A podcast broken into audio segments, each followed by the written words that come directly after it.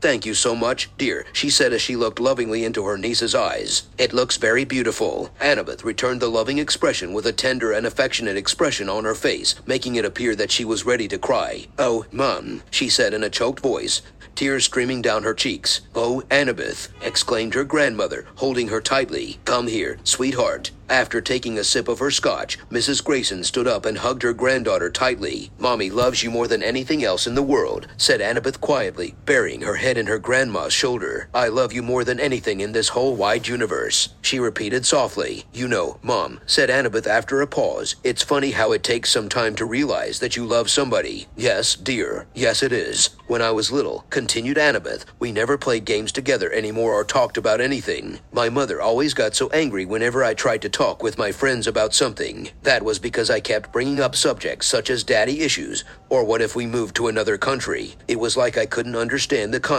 of having a life outside of the house, which annoyed mom to no end and caused her pain. And she just got so mad whenever I mentioned it. One time she snapped so hard that she hit me right across the cheek. She told me that if she could, she'd make sure I never spoke to anybody ever again, but instead she just ended up hurting herself by smashing a plate against the cabinet, causing herself to faint and fall backwards onto the floor. I remember the look in her eyes then. Mommy, it was scary. Annabeth trailed off, letting out a quiet sob. I never wanted to cause her pain like that again. Ever. Oh, my poor baby, murmured Mrs. Grayson with a sad sigh, hugging her tighter, stroking her hair gently as she did so. It's okay now, Annabeth. Everything will be okay.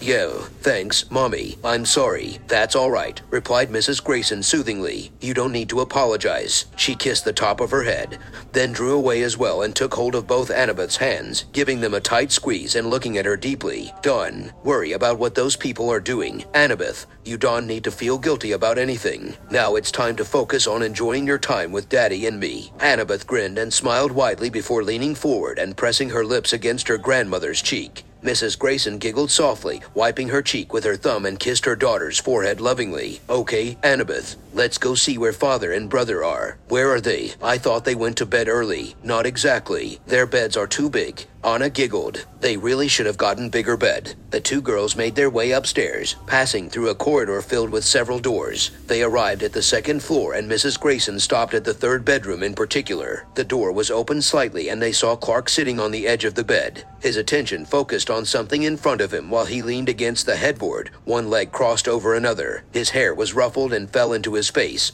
Both women entered the room quietly, closing the door behind them. Then they approached the bed. Mrs. Grayson took a seat on the side opposite Clark while Anna sat down on the edge of the bed near Clark. They remained silent for quite some time until Clark suddenly broke the silence. So, why did you want us to meet at the cabin tonight? He asked casually. Well, it seems that it has come to our attention that someone has been visiting you every night without us even knowing about it, remarked Mrs. Grayson, frowning slightly. Clark nodded, understanding her words. I guess we should explain ourselves a bit before you get to the point of questioning us, continued Mrs. Grayson. First off, who are these people? They are none other than Mr. Jones, his wife, Mary, a friend of ours who lives in California with her husband and sons, and our new neighbors, Mr. and Mrs. Grayson, explained Clark calmly. I'm afraid that they haven't been particularly nice to us, and you say they're strangers. Well, they are, technically. We've only known them a little while, but nevertheless they've become part of our family already. Clark let out a long sigh. Well, that explains it. Anyway, as I said earlier, when you came to visit us and found out about the cabin, you weren't pleased that we hadn't told anyone about it. That's true, and since then, you haven't given us the slightest indication as to where you live. In fact, you even told us that you're planning on moving here. We didn't know how to approach you and explain everything, answered Clark simply. Mrs. Grayson shrugged slightly. What do you mean by everything? Where's your home? The man shrugged in reply. To tell you the truth, he began slowly. The reason that we decided to move here is because the place isn't safe.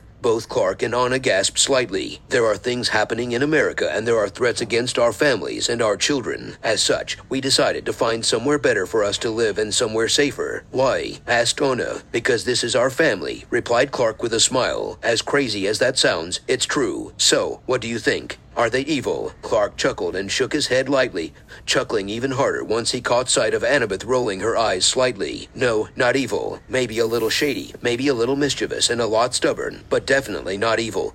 Clark corrected her.